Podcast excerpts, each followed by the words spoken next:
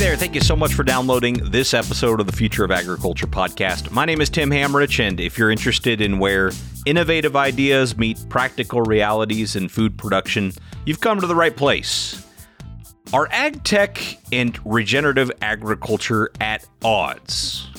I mean, regenerative is committed to working with nature, and a lot of ag tech is often trying to manipulate nature in some way. Ag tech is often automating and trying to displace human capital or labor, when regenerative is often trying to bring people back to the land. Ag tech often includes buying new hardware or paying as a service fees for software, when regenerative is trying to rely as much as possible on what is generated and then regenerated from the land and minimize inputs and costs. Those are the ideas that are sort of floating around in my head when I decided to put together this episode. And as an aside here, probably the best part of doing this podcast is, is getting to hear from you, from those of you who listen. A few months ago, I got an email from a listener who politely was asking me to feature more European stories on the show, particularly something from Switzerland or Germany, where he is from and where he now lives. Uh, I wrote back and asked what topics he thought would be of interest from the area, and he responded with maybe something either in ag tech or regenerative agriculture, two topics that uh, definitely interest me. Well, that listener's name was Max Weitz, and he recommended a friend of his to be on the show, Benedict Bösel. After hearing more about each of their backgrounds, I actually invited both of them to be here on the show, and I'll tell you why and what all this has to do with the AgTech regenerative conversation in just a moment. First, I want to tell you about another podcast you should be listening to the Off Farm Income Podcast. I first discovered this show, hosted by Matt Breckwald, way back in 2015 when I started to listen to ag podcasts for the first time. Uh, he's now up to almost a thousand episodes, which is hard for me to even wrap my head around. He publishes six of them every week, featuring small businesses in agriculture, uh, FFA SAE projects, and rural crime stories and prevention tips. He's been helping people achieve the farming lifestyle since 2014. So if you love agriculture and are interested in that farming lifestyle, this is a show that you'll definitely want to listen to. Find the Off Farm Income podcast on any podcast player or visit www.offincome.com. Thanks, Matt, for supporting the Future of Agriculture podcast. Much appreciated, sir. Okay, back to Max and Benedict here. Uh, both of these guys grew up on farms in Germany and left agriculture for a bit. Max to business consulting and Benedict to investment banking. Then both of them found their way to ag tech. Max went to work for John Deere and is now at a high tech produce sorting company called QualySense. We're going to get back to Max later in the show. The first part of our conversation today will be with Benedict about his work in regenerative agriculture. Benedict, for a time, was working hard to build the agtech ecosystem in Germany. But the more he learned about regenerative agriculture, the more he saw it as a better future for himself and for many others. So he returned to the farm about an hour east of Berlin to test and develop different forms of regenerative agriculture, such as holistic grazing, syntropic agriculture, agroforestry, market gardening, as well as different composting methodologies. In addition to the operation of traditional agriculture and forestry, the estate is also a test site for ag startups and research projects. He also offers land to entrepreneurs who are enthusiastic about regenerative agriculture but have no access to land themselves. I'm going to drop you into the conversation here where Benedict is talking about his regenerative farming operation. We have an agriculture estate. We do forestry on, on roughly 3,000 hectares altogether. It's um, uh, we are defined by, let's say, our context, as as I think most farmers are. So we have very sandy soil and amazingly low precipitation and huge drought problems, especially in early spring or late spring, early summer. So this really defines, um, I guess, our area. And I mean, my journey led me to this place, which is a is an old family home, um, which you know after the wall came down, we basically started to rebuild, and, um, this journey is uh, is quite something that that goes into a different direction than I, I thought what I thought it would be when I was a bit younger, I guess. I mean, I always grew up on a farm or around farms, and I was always I spent I have two older sisters, so I was forced to, to spend a lot of time on my own in, in, in the countryside and in the woods. Um, so that had a big influence on my upbringing. But then when my family went back to, to Eastern Brandenburg to rebuild the estate that my, my step grandfather's family uh, used to have for, for, for a couple of centuries, you know, I didn't think that, you know, being in Eastern Brandenburg doing agriculture, ecological agriculture is, is very sexy. So I started in investment banking first and then I did restructuring. And through those times, also living through the financial crisis, I realized that this is not really what brings value to my life. And, you know, can have a definition of if that brings value in a couple of uh, levels, I guess. But um, I realized that I need to go back to the roots. I need to go back to sort of the, the question of how do we use our resources. And then I started delving into the whole realm of, of startups and innovation and in, in the ag space and started to initiate different projects in and around Germany and Europe and started being, you know, doing due diligence and analyzing fundraising in, in the whole tech space. And what I realized through actually the discussion with the startups that, you know, that sort of vision of, you know, by XYZ we'll have how many people and we'll have, you know, deteriorating soil, we have drought situations and extreme weather conditions. I always thought that's not a future scenario. That is already happening and it's happening uh, where I come from and where I'm responsible for, or I will be responsible for. So then I decide in December 2016 to actually go back here on the farm and basically start with the whole, you know, the whole agriculture and forestry business and basically see where we at and, and what we have to do in order to be set up in a, I say, you know, resilient way on an economic, ecological and social uh, level, I guess, especially with regards to, to, you know, changing climate and changing, mm, having a more difficult context, I guess. And that's really where we basically came from. It was your mindset at that time to go create a model for the future of agriculture, or was it to have a lifestyle, you know, mostly like this is the way I want to live and this is the world I want to live in, or was it I need to find a model that can scale elsewhere? It's interesting. I have that discussion sometimes in my head um, because it has something of of not being humble. If I think you start off and you say I want to create the model of X Y Z, I think everyone anyone who says that uh, they haven't done practical agriculture on the outside and know what, what, what nature can do to you, right?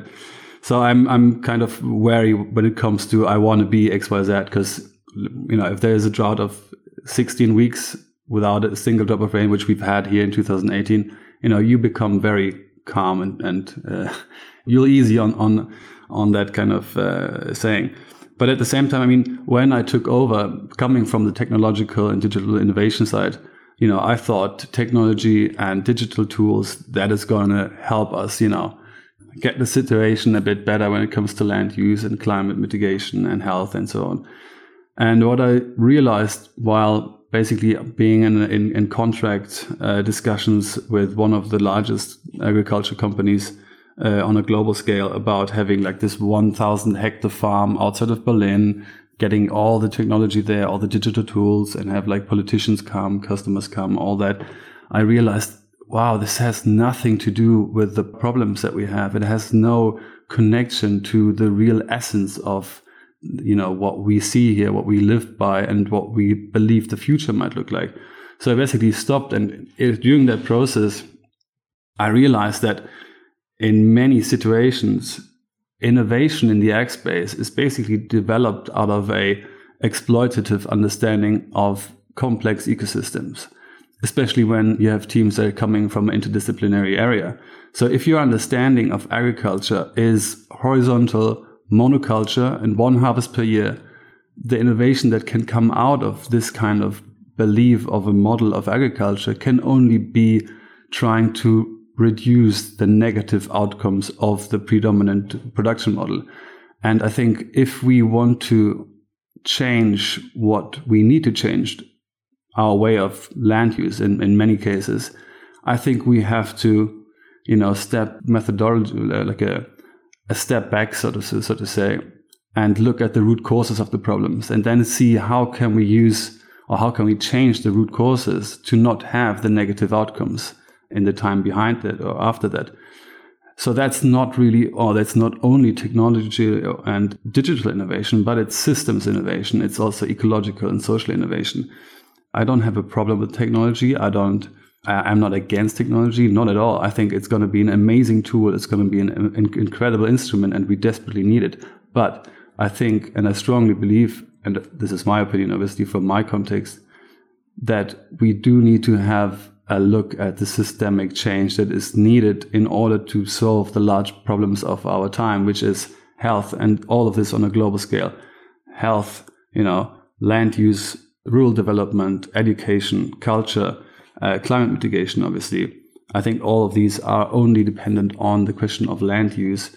And, you know, I think that is really what we have to look at. And I think we have to enable farmers everywhere on the world to basically become more independent and get more flexibility, have more diversity, and um, basically give them all the products and tools and the knowledge that they need in order to solve all these problems. Because we all, all of us that are not farmers or farmers as well, we want a nice climate, we want biodiversity, we want you know a nice product, we want we all want something but there's only one group of people on the whole global world that can solve it. It's the farmers themselves.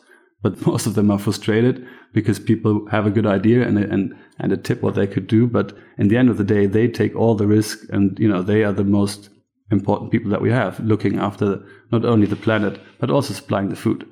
So I think we need fundamental changes in the industry when you went back, we talked about kind of were you trying to create a model or were you just trying to do what you thought was right? And and and I understand, you know, in your case, you were kind of searching for a model that makes sense for you first and foremost and for your farm. Now, did you go back to family members that you were working on the farm with and what did they think about some of the ideas you were coming back with?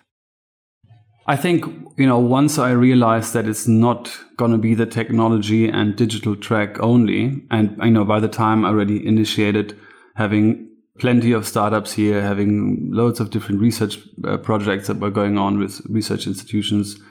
What I did was that I looked for innovation, systems innovation all across the world. So I wrote thousands and thousands of emails, basically always just inviting people, farmers, um, NGOs, science group, politicians, whatever, to come over and say, look, guys, I have this huge problem here and if you're working on this already, or if you've got solutions, just come here. You can have my land. You can use it. I don't want any money for it. I basically just invited everyone to come because I didn't know anyone in the scene either, right? So through that, wait. From, so what was the huge problem? Well, you know, just the outlook of having sandy soil and drought problems, severe drought problems. You know, I mean, things just don't grow really, really well. Yeah, and obviously, you know, climate is getting more challenging. It seems, right? So you know, there's certain forecasts that in 20, 30 years, we won't be able to grow grain here anymore, right? If you think about, you know, a, a family and having maybe kids at some point, giving that, you know, to your kids, I mean, what are you going to give them to them? Like, you know, you have to think about those, those things in long term, right? I mean, my step grandfather always said, I will never dance underneath the trees that I plant, right? So, and it, it goes the same for me, but it's the kind of long term view I think you need to have, especially if you own the land.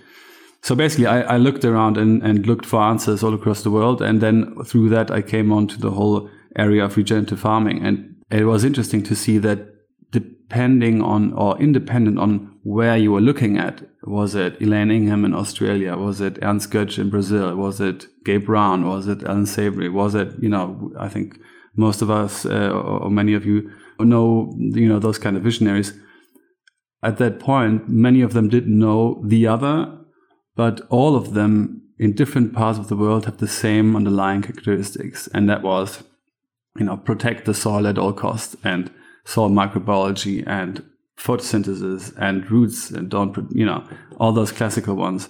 And all of them had found models where the focus was to grow soil, to grow, you know, soil organic matter. And this is what we most desperately need. So once I realized that you know, these are all different ways of getting to the same sort of target or say the same sort of solution with regards to building soil organic matter. That's really when I decided, okay, so what is the one thing that makes our estate or our place here so different to any others?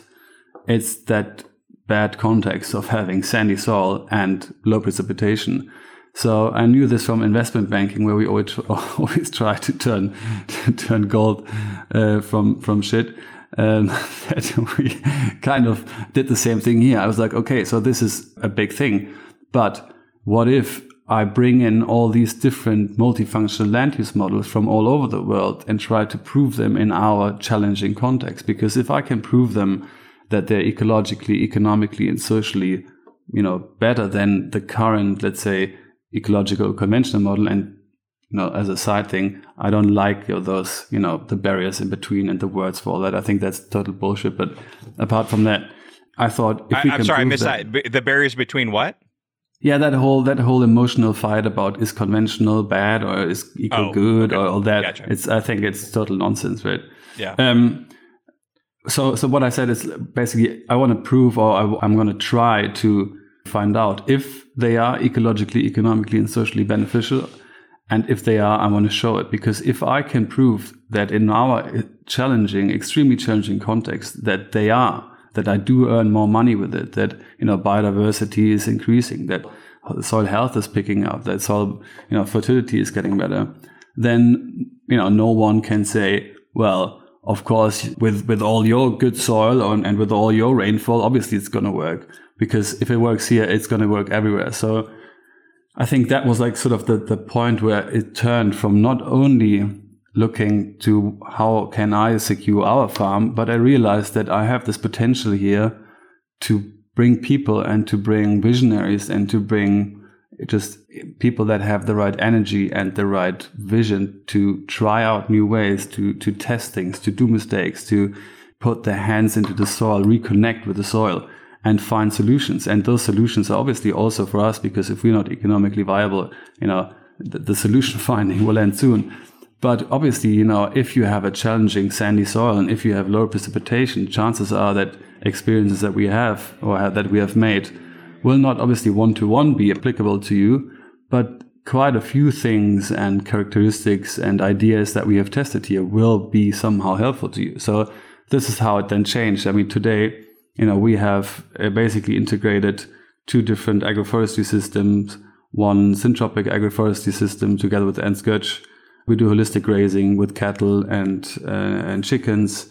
Uh, we have different uh, composting methodologies. Uh, we have a market garden basically that we rent to to a pair here.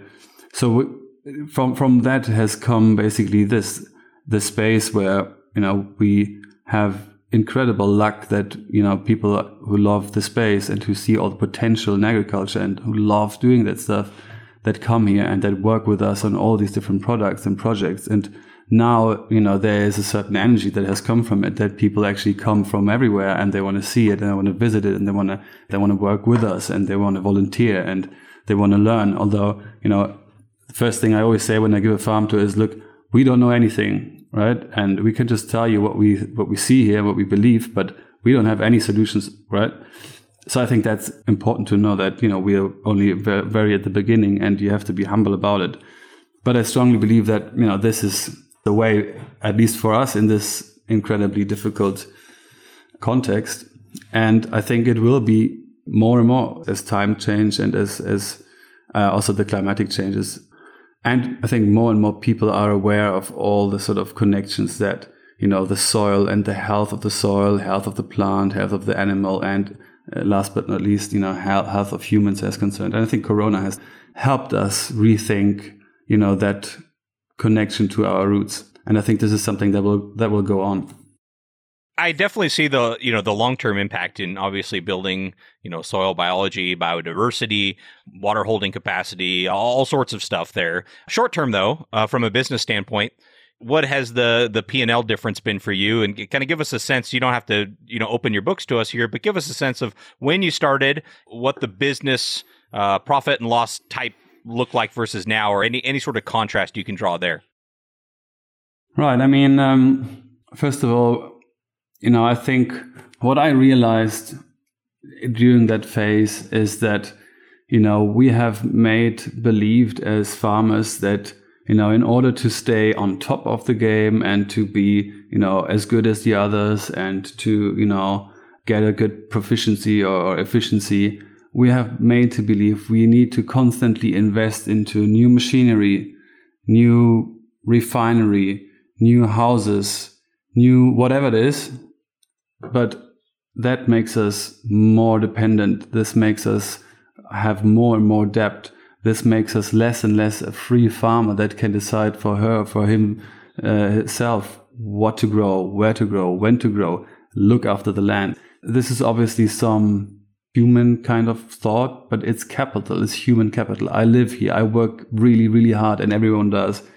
But we are having fun. We are having an amazing time. You know, we are getting up in the morning, everyone is smiling and, you know, ready to, to get going. So this has incredible value. So I think we need to have this value discussion at some point of time. And what I do is I invest all the money that I have into the soil and trees and animals. This is the change that I do. Do I have a P&L positive effect as of now? No, I don't, because I've planted about 30, 40,000 trees since April last year. I've bought around 50 cows, which are now 100, by the way. So there's some value being, being accumulated there and and I've invested also in, in people and and things like cover crops and nurse crops and things like that, which ultimately they are a cost factor, but it's an honest and and obvious business decisions, a strategic decision to invest into what is gonna save you know my lives, the, the, the lives of the people who live here, and you know my family sooner or later. And if you go through a, let's say, a restructuring phase, uh, and I've done restructuring for, for two years in a, in a different context, um, it is a time where you invest and you have to, you know, in Germany, we have the saying, you have to tighten the belt, right? We have a saying for everything in Germany, but apart from that, you know, obviously it's not business as usual. No, we are going a complete new way. We're taking risks. We are, we are facing uncertainty, but that's also part of the beauty. So do I have a P&L effect today? Not now, not yet. I mean, there's also certain costs that I have, you know, that I don't have anymore because I don't grubber the field once I, I, I harvest or because I have a nurse crop or the cover crop. So there's some less diesel and there's some less maintenance and some less work hours, let's say. But in total, for now, we're going through a transition phase and that comes with not buying the Porsche this year, I guess. and Benedict, does your new model require more people on the farm?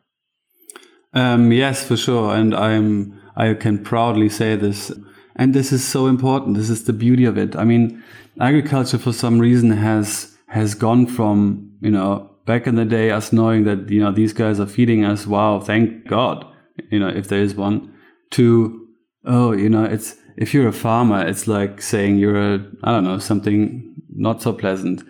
And I don't understand why that has happened. Farming is, at least to me, the most incredible business you can be in. I think it's the most important business you can potentially be in. There is such a beauty in it. It's just amazing. And I mean, I have had different jobs and I think this is what we have to get back into people's minds. And especially we have to get this into back into young people's minds. And uh, we've seen Fridays for Future. We've seen young people, the young generation, they are asking questions that we've never asked they are searching for solutions. They're searching for different ways.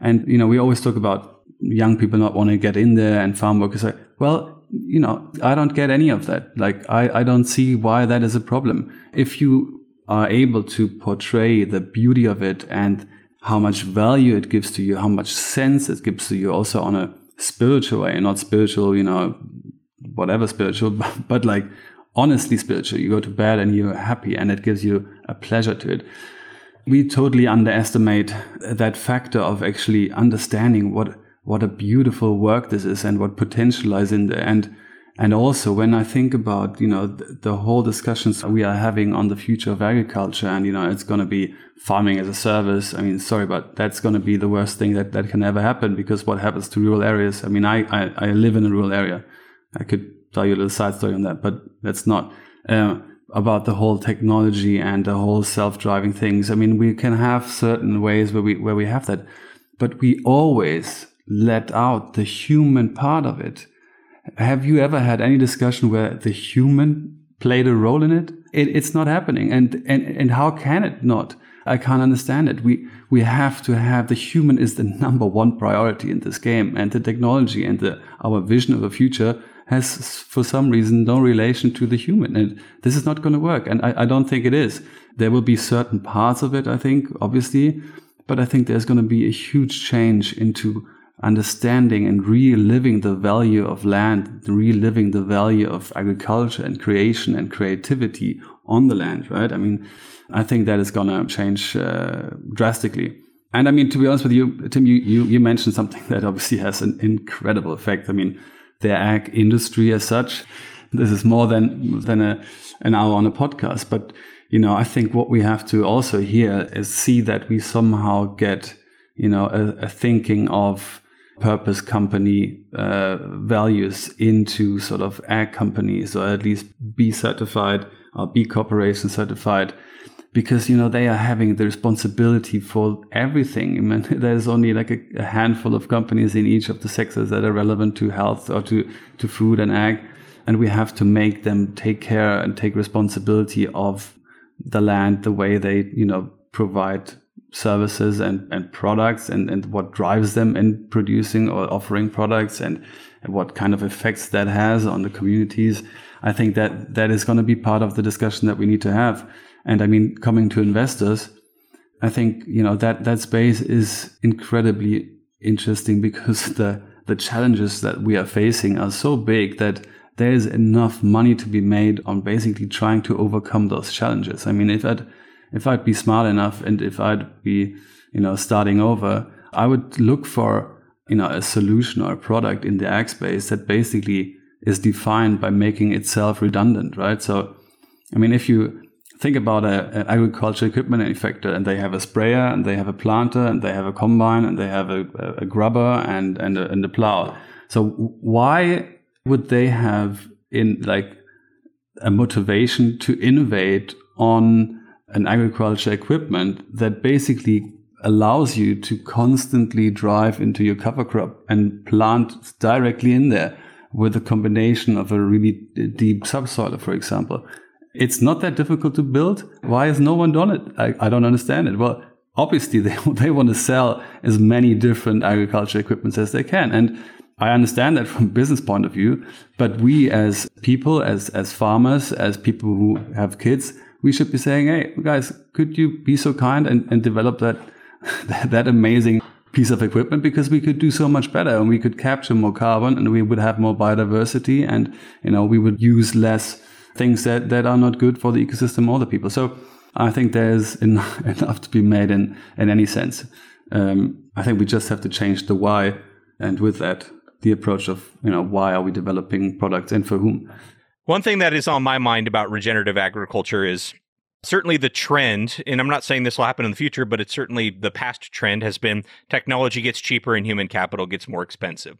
So models that seem to focus more on the human element, which I agree is missing and needed, you know, run into this problem of the technology getting cheaper, but the humans getting more expensive. And I, I'm I don't know what you think about that, Benedict, but uh, it's going to be part of the argument, you know. But I think what is something that I realize every day is that you know farming is t- is a tough business to be in, and I think as much as economic viability is, is has to be your priority, there is one priority that goes even before that, and that is how you as a farmer and your family feels every day.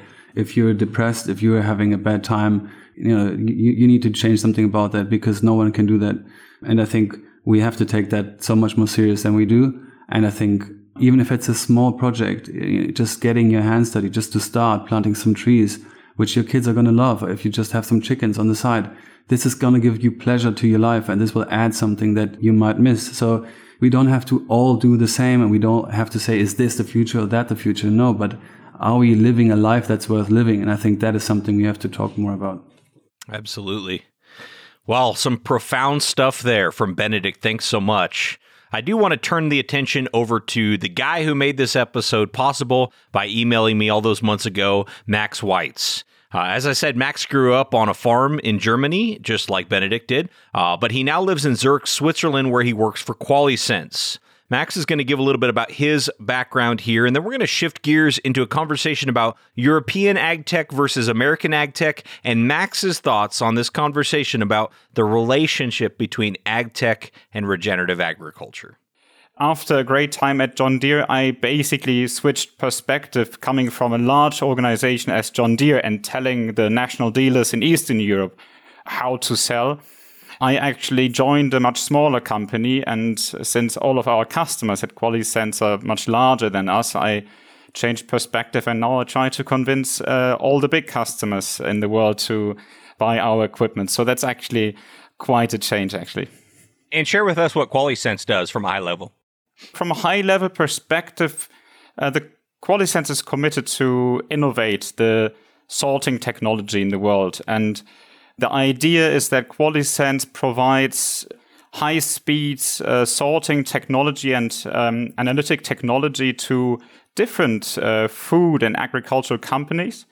And uh, I guess the innovation in that respect is that QualySense combines NIR technology with camera technology and algorithms that we have developed um, that combines the information of both the camera and the NIR at a high speed level, faster than any other sorting system can do on a single kernel technology level, as we analyze and sort each and every single kernel. And we do that on different commodities. This commodity can be soy, corn, peanuts, barley, rice, oats, and uh, we have by now installations on four different continents and across all industries from food to agriculture, academia, everything is covered. All right. And, and, Max, you know, you've worked for John Deere. Uh, you now work for QualySense, obviously. You've been in business consulting. A lot of our listeners are in North America. What can you tell us about the differences between European ag tech and American ag tech? Ag tech in Europe, as opposed to American ag tech innovation, I can start with maybe having first to look at the large organizations in the ag world, Europe compared to the US. We are doing the vast majority of our business in the US. And this is due to our business model to some respect, maybe. This is also due to a very open mindset to innovation in the US, especially when it comes to agriculture, which is part of the European um, mindset. The Europeans have always been a bit more, I would say, protective about their agriculture than the Americans have been. And this eventually also then maybe impacts the world of innovation in agriculture, where I would say there's plenty of young American innovative companies over the last 15, 20 years already existing. I think um, this development was a bit later in Europe. And also, I think as there is a good number of large agriculture organizations in the US, also the funding possibilities uh, were quite higher in, in the US compared to Europe. So I would say the environment in Europe for young agriculture companies, I would describe as a bit later than in the US and a bit less funded than in the US. But uh, nevertheless, there's quite an impressive number now over the last years that came up. And this is on the hardware side, this is on the software side, um, this is on the input side, and this is also on the um, total digitalization side, as for example, how can we trade crops or how can I trade information?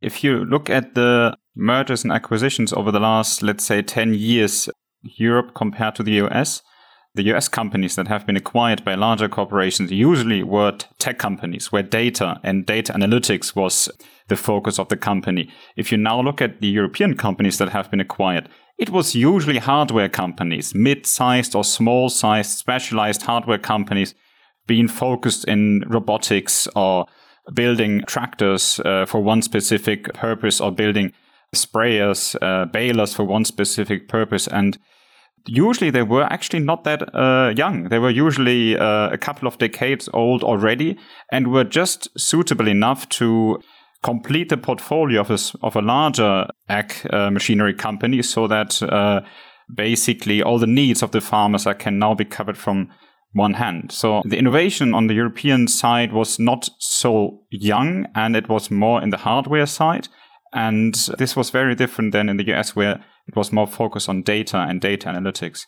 Well, you just heard Benedikt's very compelling story about going from tech into regenerative agriculture. You know, your career has been spent more in ag tech. What I'm hearing is that the same investors that are interested in investing in ag technology are also interested in investing in regenerative agriculture, which to me just doesn't quite seem to be the same thing. You know, what are your thoughts on why are investors so bullish on regenerative agriculture? Not on the concept, but as an investment opportunity. Well, first of all, I would say the value of the soil is uh, a good reason to support that thinking because uh, actually the value will uh, will be the same or maybe even increase with um, regenerative agriculture. So I would say this is definitely a good reason to to invest in that and. There might also be companies who are um, looking into that, buying farms and applying new, um, potentially regenerative uh, practices and um, then also gaining from the uh, increase of value of land. So I think this is definitely one thing. And maybe I can also imagine um, Benedikt is oversimplifying here a bit if we say it's investing less, because I would also say it's just investing in a different way and maybe a bit less related to cash, but uh, into other factors. And um, also, if you see that, I guess also the people the numbers of people who will be employed by a farm working in, uh, in a regenerative way is also a different one. And you, Tim, touched this at the beginning. Uh, there's a reason why we have uh, the agriculture world as it is because there are less and less people in rural ag. There are less and less people who are educated as farmers, and uh, there's less and less people who want to stay on the countryside and become a farmer. This has for sure several different reasons. But this is one way actually also to turn around this one. Sure. Yeah. Well, Max, thank you very much for making this episode happen. Thank you for emailing me all those months ago. Thanks for the introduction to Benedikt and for both of you spending time here today. Any final words before we wrap up this episode? Maybe I just yeah want to add that I'm happy Tim that you brought on some some European perspective, and uh, I hope there's more. I hope there's more because no listener will understand any European perspective only by listening to Benedikt and myself because uh, this is just two young guys with an opinion. And this is just um, a very small glimpse of what people here in Europe think. And while you rightfully said when you talk about the American farmer and the American farm industry, it's usually the Midwest. But uh, in Europe, I cannot even dare to um, describe the typical uh, German or Swiss farmer I mean, I'm German, but I live in live in Switzerland. And uh, Benedikt Wright, he said he's back there uh, east of Berlin, sandy soil, no rain.